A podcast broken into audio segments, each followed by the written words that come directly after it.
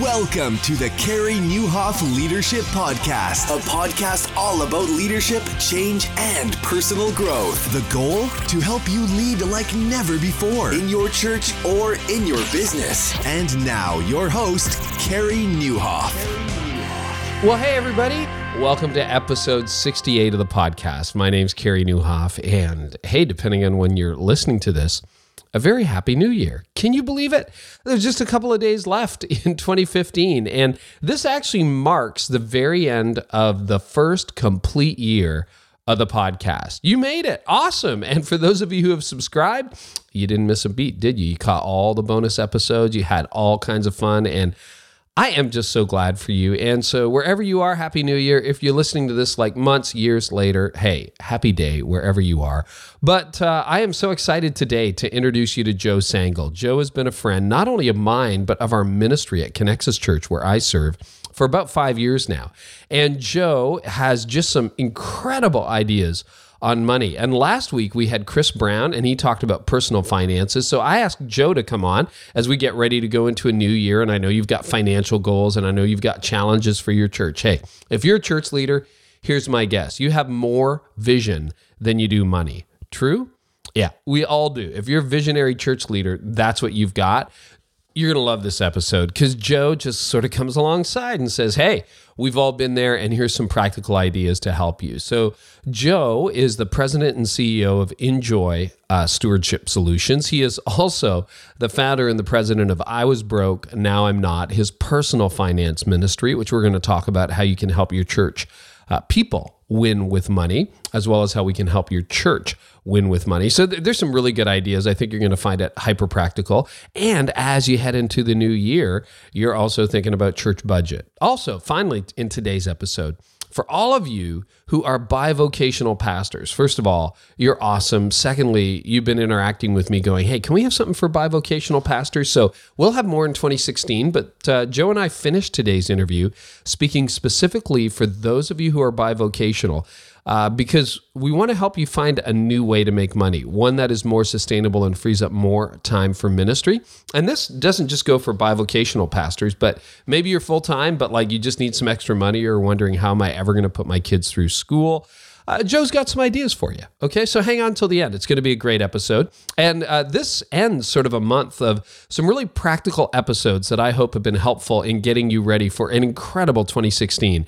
We started the month off with Jon Acuff, and Jon is doing something in January of 2016 called the 30 Days of Hustle. And because he loves you, because you're a podcast listener, you've got a deal nobody else does. If you're listening to this, you are the only people left who can get in on a very special rate for Jon's 30 Days of Hustle for January of 2016. You need this link. You just go to acuff.me slash carey and you can get the super early bird price that is not available to anyone else just because you're a podcast listener. And when you go to that link, he'll actually, he'll welcome you as a podcast listener and give you that opportunity. So just go to acuff.me slash carey. That's A C U F F dot me slash carey. And Jon is going to hustle you through January so that you smash your goals to smithereens. And that's what I want to do. In fact, I joined up and I paid the super early bird rate just like you would. Okay. So uh, I'm going to be doing that in January. I hope you will. Also, Geek Pastor was on board. His episodes are incredibly popular. In fact, he had one of the most downloaded episodes of 2015. And he was back a few weeks ago on episode 66. And he's got a special uh, webinar that's coming up in January, and you can go to his website, geekpastor.com slash carey, C-A-R-E-Y, for his exclusive podcast listener deals. You see, uh, what I'm trying to do, even though this is a free resource, I'm trying to help you, and we give you these deals once in a while, these breaks that nobody else gets. So, the easiest way to make sure you don't miss a thing is to subscribe. And speaking of bonuses, I have some bonus Ask Carey podcasts coming up. So, uh, the way you can make sure you don't miss those when they're randomly released on Thursdays is to subscribe. So, hit the subscribe button on iTunes, Stitcher, TuneIn Radio, then you'll never miss anything. It's automatically downloaded. And uh, for all of you who have emailed and said, hey, what happened to like the early episodes of this podcast? Well, they kind of got lost in, I don't know, a wormhole, a black hole, uh, outer space claimed them. We're, we're not sure, but we fixed the problem.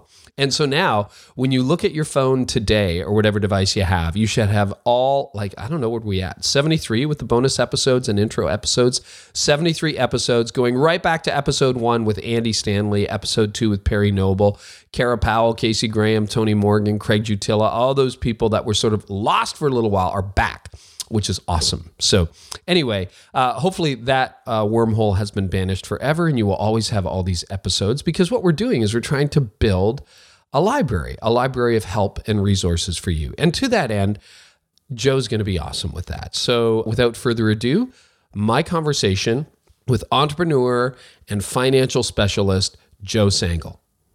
Well, it is just so great to be with my good friend Joe Sangl. Joe, how are you? I can't believe it's been like all this time to get you on the podcast, but now it's happening. Man, I'm fired up. Thanks so much for this opportunity. Yeah, we met what, like five, is it five years ago now? Four years ago? Casey Graham introduced us. Yeah, it's easily been five years ago in my favorite place in the world, Canada, in That's up right. there in good old Ontario. It's the it's the land of a lot of free people and a bunch of pumped up great people. I love it. yeah, and you you love to fish up here, don't you? Absolutely, got to chase the wild muskie. so uh, Joe has helped us an awful lot. Actually, your company ISS led us through our capital campaign that moved us into our building less than a year ago, and have helped us so tremendously. We're going to talk about the financial learning experience. And I just got to tell you, between you and Casey, you guys have helped us so much just find money for ministry. And so it's a joy to be able to talk to people. And we're going to talk about a bunch of stuff today, Joe. We're going to talk about um, a little bit about personal finance, although we just had a great episode with Chris Brown on that. But we're really going to talk about how to raise money for ministry. And uh, you've got some ideas for bivocational pastors that I want to make sure we touch on. Because listen, bivocational pastors, I've heard from you, and you tell me on a regular basis, hey, like, you have any tips for us? Joe's got some great ideas for you because I've never really, I'm, I'm entrepreneurial, but I've never operated bivocationally. So hang on for that carrot a little bit later. But Joe, um, tell us a little bit about what you do and how you got into it because you're not originally a pastor or a parachurch leader. You're Nope. an engineer. That's right. I uh, I went to Purdue University and studied mechanical engineering, and I was trying to climb the corporate ladder, and so that requires uh, moving and transferring to move up the corporate ladder. And I moved to a little town known as Anderson, South Carolina, and wanted to get involved with the youth ministry because I love youth ministry.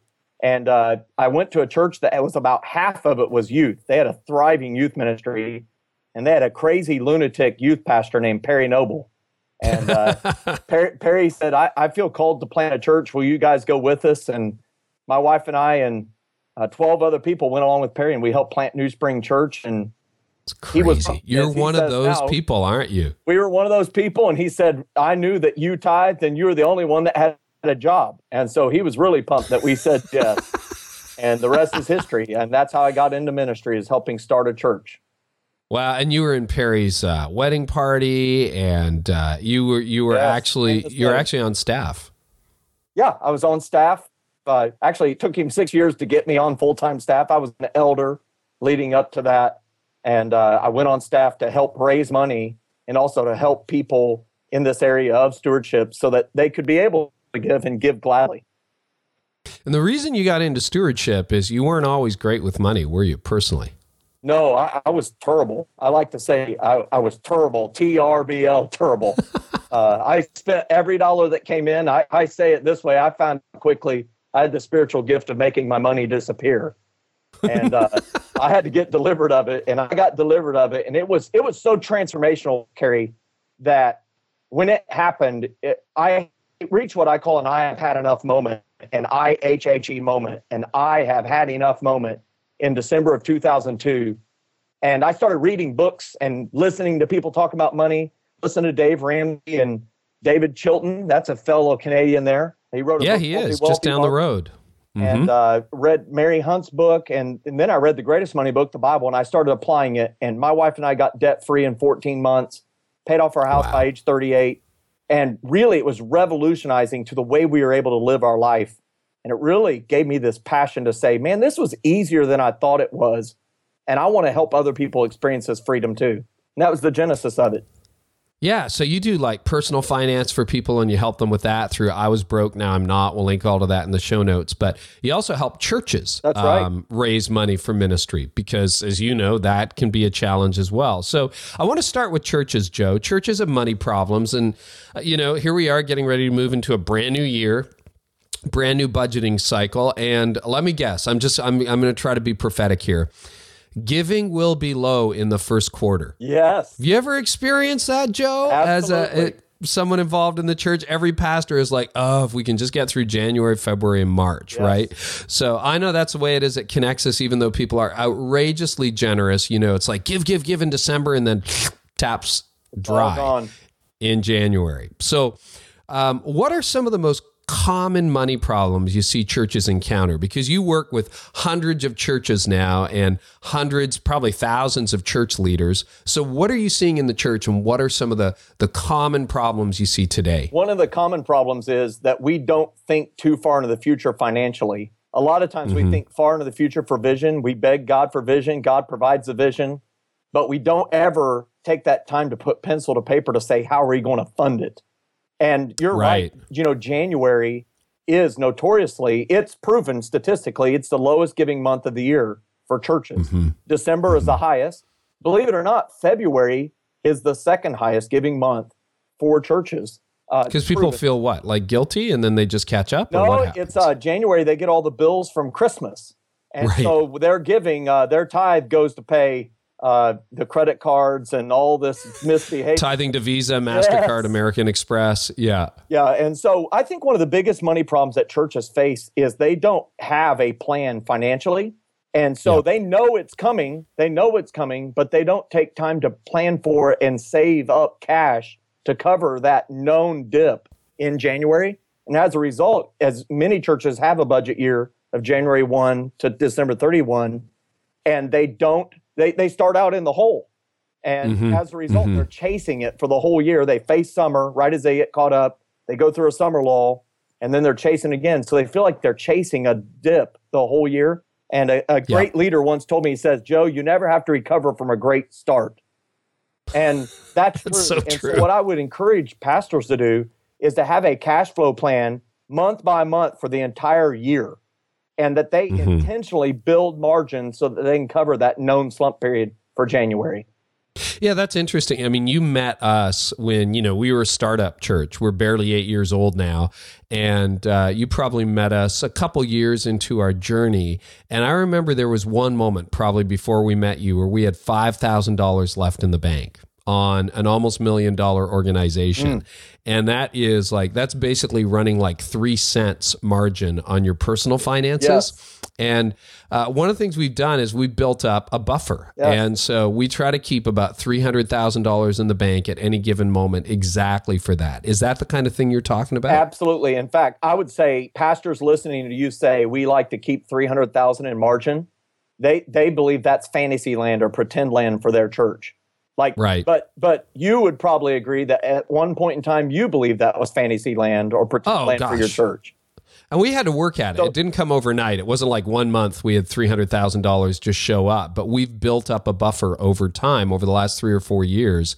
And and that's really helped us. So uh, I think it's very important for anybody listening to the podcast to hear you say we intentionally made a decision to start building margin and it took time. I think a mm-hmm. lot of pastors, we want impact now. We like the zing factor. We hear about something that really happened at some church and this outrageous giving or this outrageous set number of salvations. And we want that so bad. So we look for the zing factor, that silver bullet. But it is really true when it comes to solving money problems that systems do trump silver bullets. And Yep. it's so important that pastors focus on building margin, that they view that margin as a as a bill or expense they owe to their church, to their congregation. Because what it does for the leader, I feel like it frees up the leader to really hear the call of God on their life. And they don't Mm. immediately push back and say, God, you know we can't do that. We have no money. And it also Right. prevents them from badgering their church to give for things that they should have saved money for anyhow. I see a lot of Mhm. money problems at churches where the air conditioner goes out, it's broken, the furnace dies, uh, the roof leaks, and the church has saved no money for these capital expenses that they knew were going to wear out in the first place. Yeah. And so this saving of this obstacles and opportunities fund can really solve a lot of the problems that pastors are dealing with on a daily basis. It just makes That's right. daily problems go away. You reminded me, you know, now we call it a buffer, but I remember it started as an obstacle and opportunity fund. And that is a great phrase. It's like your air conditioner goes, oh, it's going to be $30,000. Well, that doesn't bankrupt us. Or there's an opportunity. We have a hire that we need to make, or a campus we need to open, or, you know, like even we're launching an online campus within a couple of months. You know, that's going to come out of some of that surplus. And uh, it's going to be, I don't know, forty, fifty thousand dollars, but then we will replenish that buffer along the way. So it can be done. So lack of buffer. Here's another change that I don't know whether you helped us with this, but it certainly happened in the last five years. You know, I used to for years, Joe, our church would budget like, you know, you take your annual budget and you divide by 12. So, you know, January's target might be $100,000 or whatever, but it's the same as December's target. And then you get $40,000 in January and you're freaked out because you're 60,000 behind budget. What we've done in the past, tell me what you think of this, is we've switched now to looking at the average for the last three years, and then we take our increase for the year and add that to the average. So January is projected to run at a deficit, but our revenue targets are lower. And then when people tend to give more, you know, around February, Easter, um, December, and other months will actually reflect historic giving patterns so we don't create false panic in Yes. you know the elders or the deacon we don't have a deacon board but you know within within the admin team so that they're like oh my gosh we're barely out of the gate and we're hopelessly behind because is that a better approach That's or do you have a better approach. idea than I mean, that It really is a recognition of reality, and that's something Mhm. that can do very, very big harm to a church. Is not reflecting reality. Um, lots Right. of pastors take their nonprofit status literally, and they operate the church with no profit, so they spend it all, and then they put together plans where it's easy to say, "Here's what our goal is for income this year, for giving income. Divide it by twelve. That's our monthly target." But Mhm. that's not reality. And so yeah you reflect reality. I think it's that balance of faith with wisdom. So what you just shared there is we're looking at wisdom. That's the past three years of giving per month. And then that faith is saying we think we'll see an increase as, as Yeah. more people are freed up financially, as uh, as our church grows, our giving will increase. That will help pastors tremendously. Uh, and I would just add to it, uh, I'm confident you do not manage the finances of your church. Is that a true Hmm. statement, Carey? yes, Yes. that's very true So, i don't So a lot of pastors won't relinquish control of the finances of their church. And right. what I would encourage the pastor who's still managing the QuickBooks, they're still trying to manage Oh my payroll. gosh. They If we did, our church would be that. bankrupt if I ran That's right. I would bankrupt my organization, saying I'm a financial teacher. And Yeah. so I would say uh, have a person who's gifted in this area of finance to come alongside you, even if you don't have. It, it- listen, some people will volunteer their services as you're growing a church Mm-hmm. and leverage their skill sets, and then give them the authority to look you in the eye, pastor, and say, "Hey, we can't spend that money right now because four months from now we're going to have a shortage, and we're going to need this money for then." That person Yeah. can really help a pastor uh, make great progress with their ministry. That's a really good word. I've actually never managed the finances of our church, even when there were no finances to manage. Um, but I think you're right. The gifting that often comes with communication or vision, or, you know, you and I have talked about this before. I'm very entrepreneurial. That's not necessarily the same skill set it takes to run a great Excel spreadsheet or QuickBooks. and and you don't want it to be because I think No. an Excel spreadsheet should also be titled vision robber.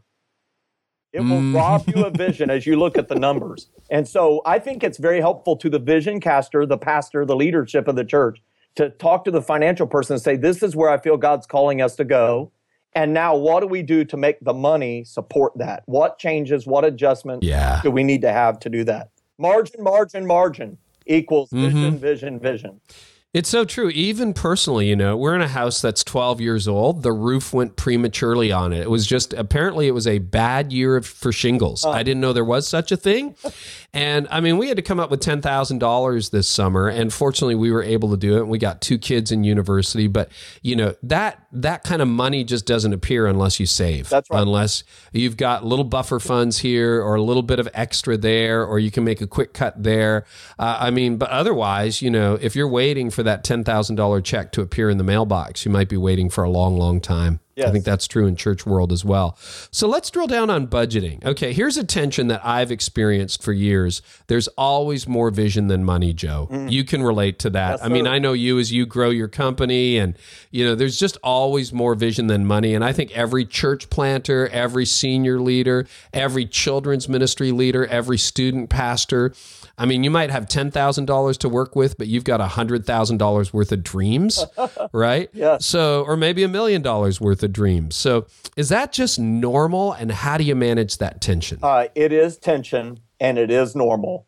Uh, Hmm. it- you think about vision, the word vision really has that connotation of far reaching into the future. right. And so we're dealing with today's finances and we're thinking about the lot of the future, several years Right. worth of future. And so it's always going to cost more than what we have right now. And so Mhm. I think that pastors, the first thing they can do is recognize that tension's going to exist and it's always going to be there. And Yeah. uh, I think the second thing that I had to recognize as a- as we were growing NewSpring and it was constantly outstripping our our financial capacity. Uh, you know, we had all this crazy growth, and all these people had all these problems, and they need pastoral care, and they wanted to be married. And then we were a young church, and somebody died. We're like, somebody's going to have to do a funeral. How in the world do we do this? And and so what I found is vision. It does outstrip financial resources. Uh, But the thing that I think has helped us great, greatly stick with that is that we took informed, which means we got education on it. We went and sought wisdom from other leaders, other pastors, people who were five or 10 years ahead of us, people who had been there, got the t shirt. And so we took informed steps, but then we took prayerful, God led steps. And the key word here, uh, they're, they're all key prayerful. We have to pray about it. God led, but steps. You know, uh, I Hmm. think a lot of churches, they see the, the church leader sees the whole vision and they want to get right to there. Yeah. But but that I, I think that's why a lot of pastors are crazy, is because God gives them the whole vision and they have to communicate that vision in bite-sized pieces, uh, or else their entire church would run away. oh, Uh, yeah. and so uh, that idea of steps of saying what are the bites that we can take off that we that will stretch us, that will inspire us, but won't discourage us and make us say, "Well, it's a non-starter. That's so far out there. There's no way we can get there." And so I, I would just encourage the pastor to say, "Hey, uh, consider steps. I know you want to get there tomorrow, but it's going to take steps." And so break them down into bite-sized pieces. And your vision, that's a really good word. Your vision should be big. You know, I have a friend, Darren Shesky, and Darren once said to me, if your vision doesn't scare you, it's probably not from God. And I think that's very true. But often, Joe, you know, we sit around uh, an elders table, or, you know, if you got a finance team or whatever, you sit around and there's always a bean counter there. And they're like, okay, all we have is $50,000. That's all we can. So therefore, we can only have $50,000 worth of vision. And so, you have pastors often or leaders or entrepreneurs who want to put vision ahead of resources, but then you've got people who say, no, no, no, we'll realize the vision when we have the resources. And right now, this is all we've got. So that's all we spend. Can that, if, if, if the bean counter's won, can that kill your church long term? Absolutely. Uh, Okay, being- explain being- that. So, uh, two things. Number one, I love Darren Shesky, Heartland Community Church, Indy. Oh, yeah, you know Love him. Absolutely. Uh, They're great great, people there. Uh, the second thing is uh, that there's a teacher named Les McKeown, and he teaches something Yes. called the predictable success cycle. And he talks about how you have four types of people with your organization a visionary, an operator, that's a doer, a processor, Mm-hmm. which is a rules enforcer, that's your bean counter, and a synergist. And that's, that's a kumbaya, can't we all get along type of person. Got to have all four on your team to have predictable success. But he talks about if the processors get in charge, and they will team up with the operators and run off the visionary. And at that Mm. moment, uh, the the vision caster is gone, and it will be like the switch to a ceiling fan has been turned off. The ceiling Wow. fan will keep spinning, but it's going to be slowing down. And at first, no one will even notice it. By the time they notice that the energy source is gone, you may not be able to attract a visionary back. And so, what I would encourage every pastor here is to say, you need a bean counter on your team. You need Yeah. a well informed, great bean counter, but you need one that's filled with some level of faith. And uh, let them balance that faith and wisdom. But remember, the term is bean counter. They can't Mm. count beans if beans are not created or produced. And the pastor is the bean producer, the bean creator. They're the ones that cast the vision and then compel people to say, Would you get before God and with your family and say, What role would He have you play in funding this shared vision that we have for reaching our community for Christ? And with, Mm. if you get if you get that bean counter who is driving you crazy in the meeting and they're always doctor no and they're doing it in a way that is not uplifting, it's not in support of the vision, um, it's going to be time to let them go. Yeah, you have the wrong bean counter. Have the there wrong- are people who count count beans. You're right, but who are behind the vision and want there to be more beans. Yes. And then then you have other bean counters who are like, we only have 13 beans, and tomorrow we'll have 12. Get Yes. that person off and your there's team. There's never going to be more and they operate from a scarcity mentality and i like to say this to pastors you know we have a god who owns cattle on a thousand hills so he can sell a couple for you uh, live out the vision god god's will equals god's bill he'll help you fund it Yeah. So that is a tension. You know, it's it's interesting as our church have has grown. People ask me what I do, and I'm like, well, I'm commu- I communicate, I lead the team, and you know, I try to make sure the culture is healthy at the top. And then one of the things I'm almost afraid to say because you know, you mentioned earlier, hey, Carey, you probably don't run the finances of your church. That's absolutely true. But you know, you got to be careful how you say this. I see myself as chief fundraiser. Now, is that the role of a lead pastor? In other words, you know, I'm there and and and you know, how to because I know there are some lead pastors who are like, no, I not only never touch the Excel spreadsheet, I never deal with money, period. uh, Is that a mistake? I think it is a mistake. Uh, I know it's Okay. a mistake. Uh, what I do know is this ministry takes money. And as Yeah. Dr. John Maxwell, who founded this organization that I've subsequently bought, INJOY Stewardship Solutions, uh, he says, you know, Proverbs 29 18, King James Version says, where there's no vision, the people perish. Yeah. Dr. Maxwell adds the statement that says, where there's no money, the vision perishes. And that is the truth. And so I hear a lot of pastors, and I understand it. I absolutely empathize with their statement that says, I hate talking about money. I hate it. I feel like a used car salesman. Um, Mhm. I think for leaders that have that conundrum, that challenge to deal with, they're not naturally inclined to talk about money. That the greatest thing that they can do is to ask the question of themselves, what are my motives? A lot of times, Right. if they're thinking, I got to have this money, I got to have this, I got to have this money, they forget the reason why they need the money. And so they end up only talking about the money or only about the project. And I would encourage those leaders to say, if you feel that weird feeling about money, back up and say, if I do receive this money that I'm asking for, what will be accomplished for the kingdom? And if Mhm. you can connect those dots to saying, we're going to be able to serve 100 extra kids in children's ministry each week, teaching them about Jesus. We're going to see another 100 people come to faith in Christ this year. We're going to baptize 50 more people. We're going to put shoes on 121 kids at the elementary school where they're all on free and reduced lunch. When you can connect the dots to life change, then it becomes an invitation. And instead of a we got to give, it's going to become a hmm. we get to. That's very powerful. Yeah. See, that's good. You should just go back and play that part over and over again until you hear it. And I think that's the goal. You know, the other thing I think too, I I do not hesitate to ask people to pray. I don't ask people uh, hesitate to ask people to read their Bible. I think everybody should read their Bible every day. I never hesitate to invite people to invite their friends Yes. to attend our church.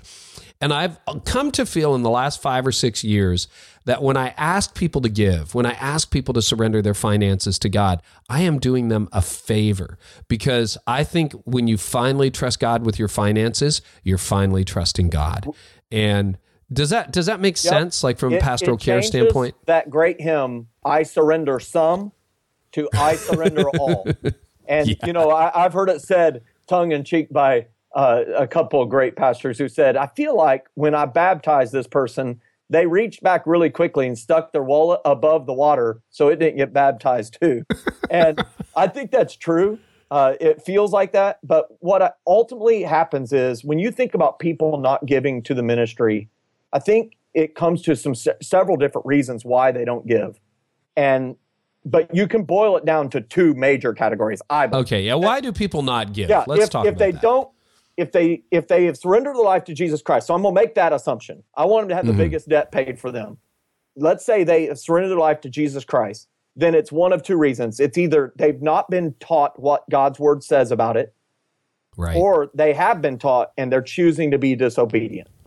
Hmm. And that choosing to be disobedient part, uh, God changes hearts. We can't change hearts as leaders, but that choosing to be disobedient comes masked with several really good sounding excuses. Well, I'm broke, so I can't give. Right. Well, that means you're not managing your finances in accordance with God's word. Another one is, well, when I become debt free, mm-hmm. I will start giving. Well, unfortunately, God's word does not say start giving when you become debt free. Um, and we see these different excuses that people give, but ultimately, they don't give because they're not doing what God's word says. And that is a heart issue. Only God can yeah. change a heart. Uh, but the education side, that is us teaching and proclaiming God's word. So uh, we talked about pastors who are a little uncomfortable talking about money. Um, yeah. We know that one out of six verses of the Gospels of Matthew, Mark, Luke, and John talk about money. We know that uh, the Bible talks more about money than it does the topics of love, hope, and prayer combined.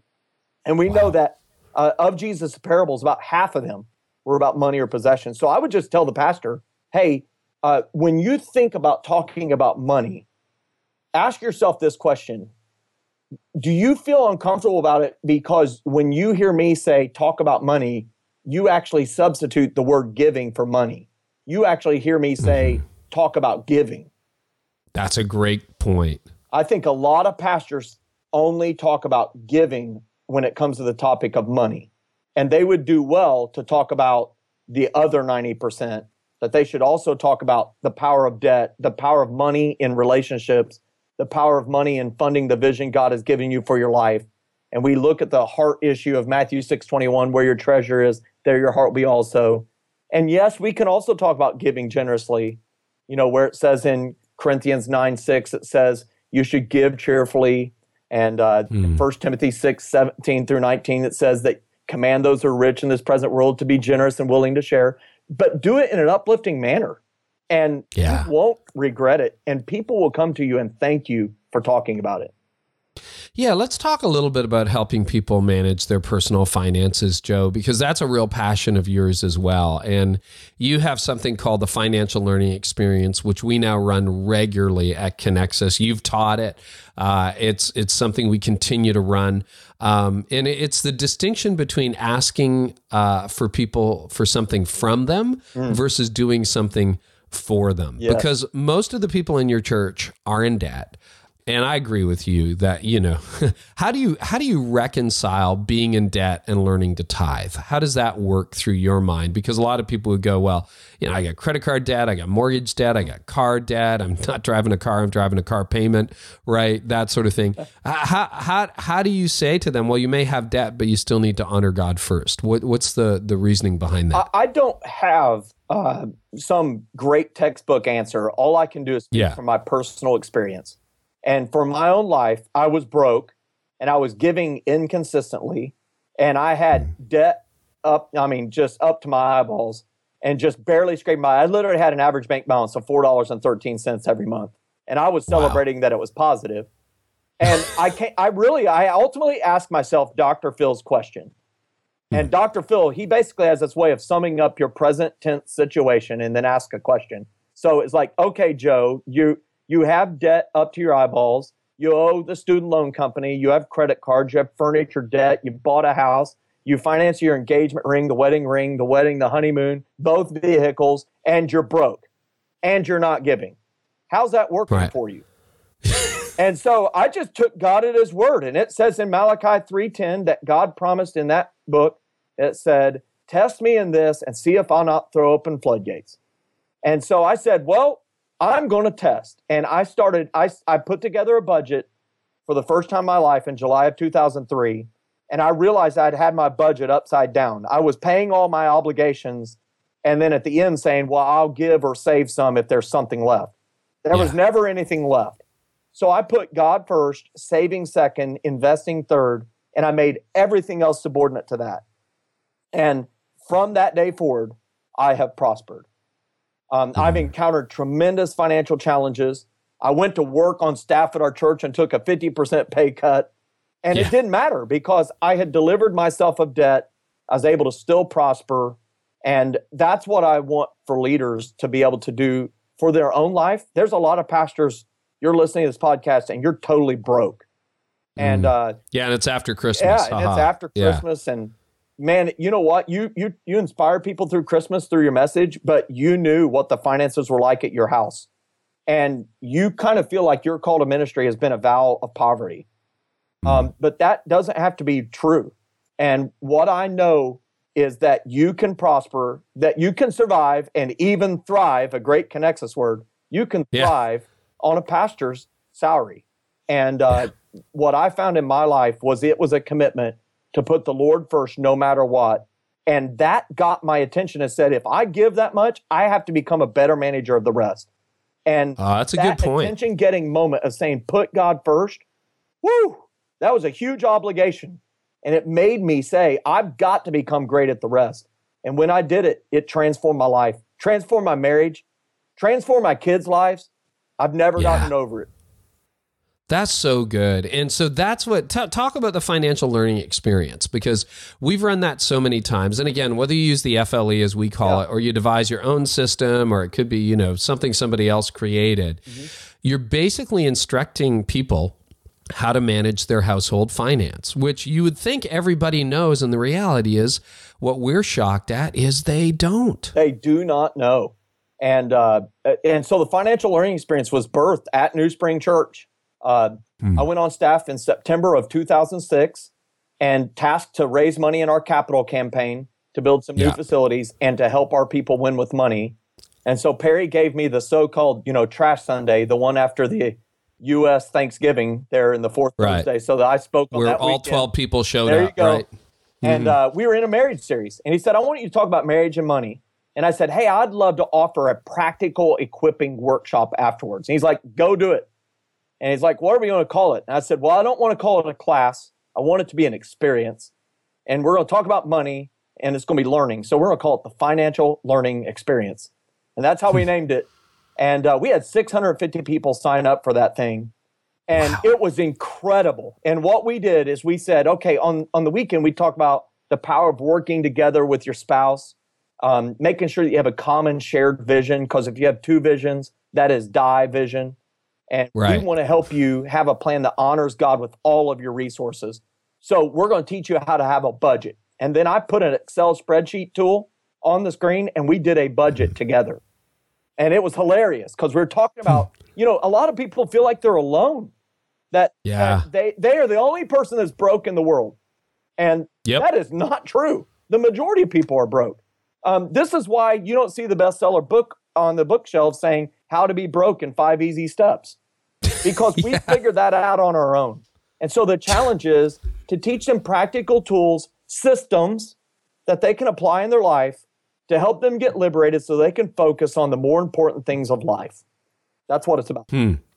That's great. And, you know, we looked at a number of different curriculum. Just, to, I just say this, you know, obviously I'm a fan of what you do because we keep doing it. But, you know, regardless of the program that you choose, yeah. our team looked at three or four different curriculum and some of them were like 12 weeks, you know, 10 weeks, complicated. Like, here's what you do with your 401k. And we looked at yours and it was so simple. And I'll, you know, this story, Joe we almost dismissed it mm-hmm. because we said this is too like basically the purpose of the FLE is like okay spend less money than you make. Yeah. It's really simple. Now it's more complex than that but it was it was the simplest of the curriculum. And we thought are we just going to insult everybody? And so we did a beta group and they were like oh my goodness this is fantastic.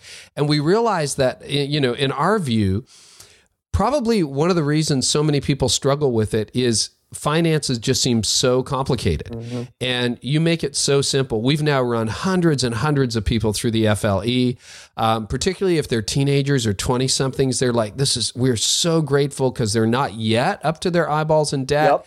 and they're driving a used car and they bought less house than they were qualified for yep. and they have margin and they can do something with their life and if they have a baby somebody can stay home yes. and you know so we just see success story after success story and surprise surprise the people who have financial margin end up giving to mission. Wow, it's incredible. And I, I would I would reinforce that.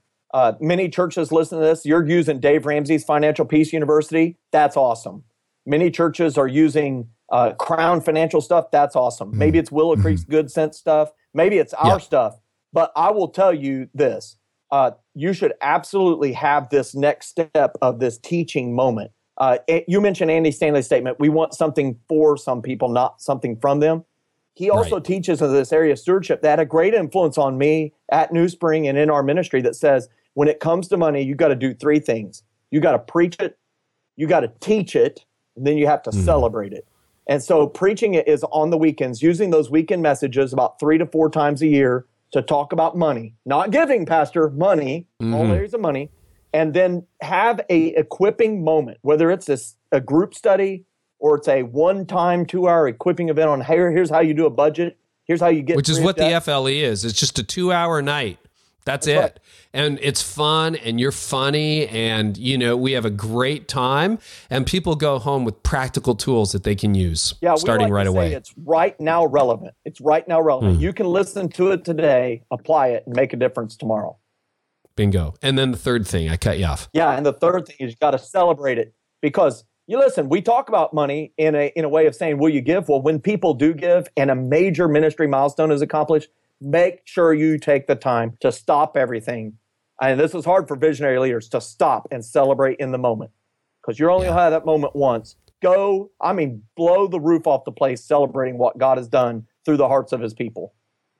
That's cool. So, um, one other question, sort of on church finance, but that's with the whole online trend, yeah. right? So, we still pass an offering plate, so on and so forth. But one of the big focuses for us at Connexus Church has been to grow digital giving. Mm-hmm. And it's gone in the last few years from about 35% of all the gifts that we receive to over 70% yeah, of all the gifts received. And our target is by the end of 2016 for 80% of all the money that comes in to come in online.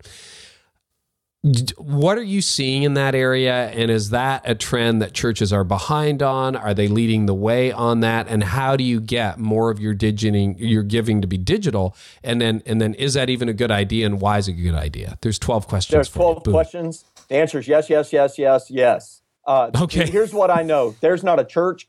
There's not a church that I have worked with. And literally just, just so everybody understands the reach like we communicate with over 50,000 church leaders a year uh, through our webinars, through our live events, wow. through email, through phone calls. We have a team of people that uh, is helping pastors all over the U.S., all over the the wonderful country of Canada.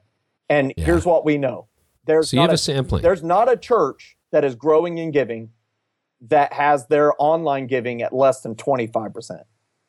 Wow. And and uh, ideally, it would be around 40 percent minimum right now, and the target is seventy percent.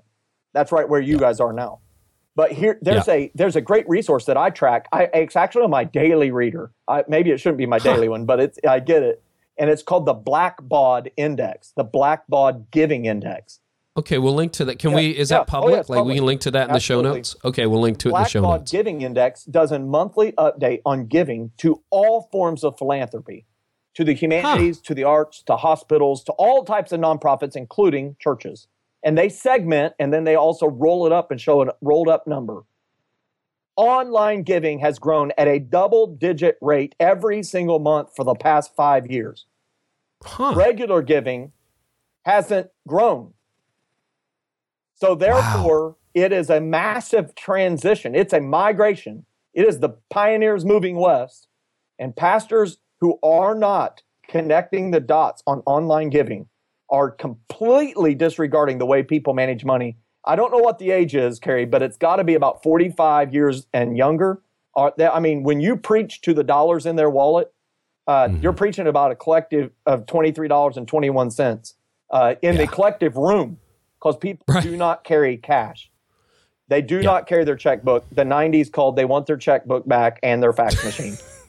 It's so true. You know, I was at an event where I wanted to give Joe. It was young leaders. They were doing a great job, and I'm over 45. But I wanted to give to them, and the plate went by, and I, I don't carry cash anymore. I've got cards galore. Yes. Uh, I can give off my phone, but they had no way for me to give. Mm-hmm. And I just realized we totally missed the boat on that. So I'll because ju- I'll just share. I don't carry 20s. Here's a practical way to make that person who's sitting in the pew, because I think that's why a lot of people feel weird about online giving, is exactly what you described.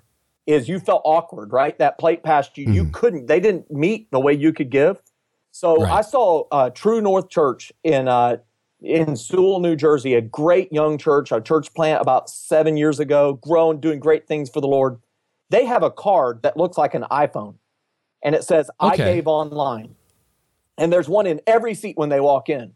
So that when they pass the plate, the persons who gave online, they can actually physically put that in there as a way of saying, this is how I've given through the week already. It's a great idea. And so it, they, they have this great, it's a great template. And on the back of that card, it says, here's how you can set up online giving. So that's a very practical way that church leaders can introduce in a very subtle but very, very clear way that we accept online giving forms. Uh, another way to do it is to issue a giving challenge. And hmm. uh, you've heard of, yeah, all of us have, as pastors, we've heard of 90 day giving challenges or 30 yeah. day giving challenges. Well, if you're going to do a giving challenge and have people fill out a card, have a way for them to give their card information and say, I want to make my giving automatic. Right. And that allows you to communicate again. We accept online forms of giving and you can make it automatic. So that's yep. another practical way. Churches that are really at entry level, you can start with something as entry level as PayPal. And then, yep. of course, all of the church giving systems, the church management systems, Fellowship One and the like, they have ways for you to have online giving portals through there, and SecureGive is another. Yeah, and we've we've done that. You know, we do automate the important Sundays, which we've learned from you and Casey Graham. Mm-hmm. And you know, often we'll just say, "Hey, if you haven't automated your giving, you can do it. Here's a card with the instructions."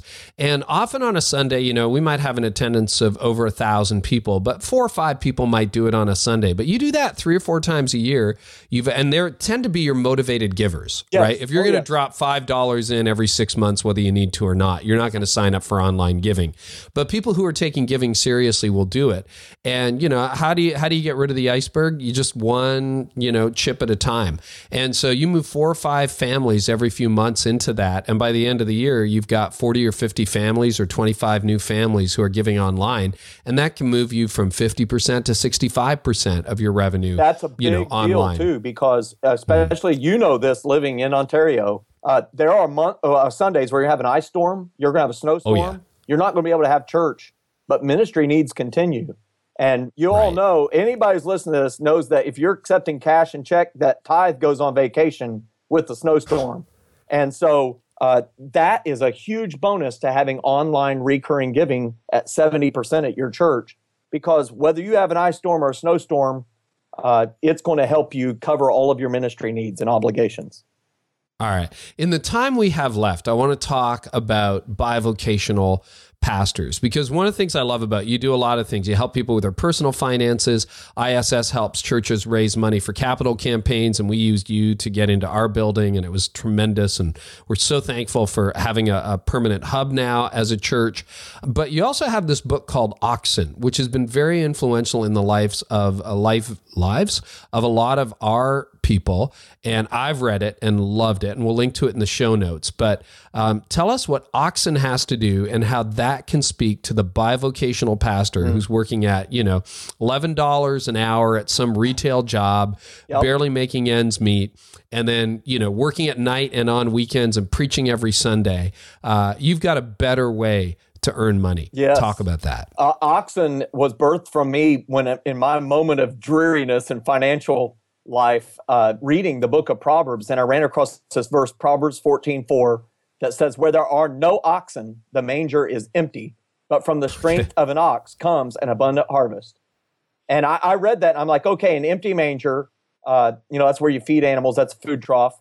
Uh, Mhm. And that, I mean, that they, it sounds better to say manger than food trough. It didn't work in the Christmas song, you know, away in a food trough. Uh, it didn't work. But uh, they, they, uh, it says you could have abundance if you had oxen. And so as I pondered that, I really felt God speak to me and say, you know, if you think about the farmer who uses an ox, the ox does the work, the farmer does the guidance. And in a Mhm. modern day farmer, they use a modern day ox called a tractor. And a farmer Right. knows it's ridiculous not to have the use of an ox to help them. They just can't do it on their own.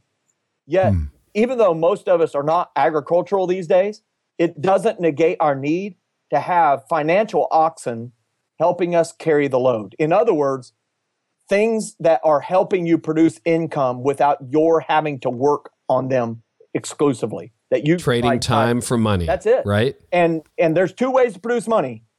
Work equals get paid. Work don't work equals don't get paid money. That's a job. That's what you mentioned, the Right. retail job. The other way is get paid whether or not you're working.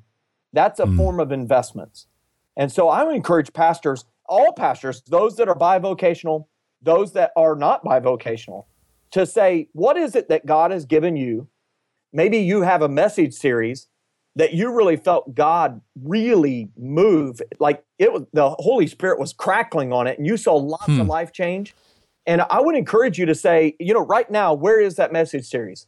It's it's sitting in the pile of the other 150, maybe 2,000 messages you've delivered in your life, and it's not serving anybody at this moment. What if you could convert that into an ebook? Uh, what maybe you could convert it into a book, and maybe you could create a group study around it and be able to use that to help generate revenue as it helps other churches. If you think about it, Pastor, you buy uh, group studies, uh, you buy different discipleship materials. That was written from a pastor in most cases, and usually out of a message series that God birthed in their heart. And as a Mhm. result, they took it and they systematized it, and now they've been able to monetize it. And that helps them generate revenue without them really having to work any additional after they've produced that resource. So I would encourage you, leader, to say this think about this statement. If you can systematize it, you can monetize it. So you can Hmm. take your message series and turn it into a podcast. You could take that message series and turn it into a blog. You could tur- take that message series, turn it into an ebook. You could take that message series and even turn it into an entire book with a group study around it. And you know, uh, I know that a lot of pastors. I, I say this, Carey. I think every Mhm. pastor has two to five books in their heart. Wow. They just don't know how to get there. And uh, Yep. I, I would I would just encourage them. You know, you can go the self-publishing route. Uh, Mark Batterson, when I wrote my first book, I was saying, should I seek a publisher or self-publish? He said, Joe, if I hadn't self-published my first book, no one would have even known that I existed. And so I self-published it. And Dave Ramsey said the same thing. So I self-published it, and the rest is history. I'm so grateful that they told me, take what you have in your hands and convert it to a book. And now, you know, you've seen this, Carey. Those messages, those things God has put in your heart, you're seeing them sent to Australia and South Africa and all over England and Europe. And you're like, man, I'm never going to meet these people this side of heaven. But God is using this thing that He's put in my heart to help others. And in the meantime, it also helps you fund the next step of the vision God's given you.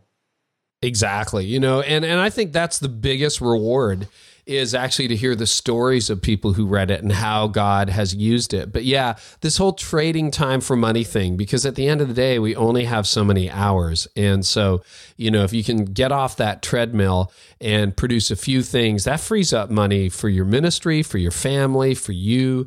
It's just it's a great way. So that that's super helpful, Joe. Hey, um you want to tell us a little bit about how people can find out more? What is the best website? Where can they find you? And uh, I know there are going to be some people who want to track more closely with you next year, both personally and organizationally for their church, and uh, maybe even try to figure out how to start a few businesses if you're bivocational. Absolutely. Uh, you can find me on Twitter at Joe Sangl, and you can find our organizations uh, injoystewardship.com and I was broke, now I'm not.com.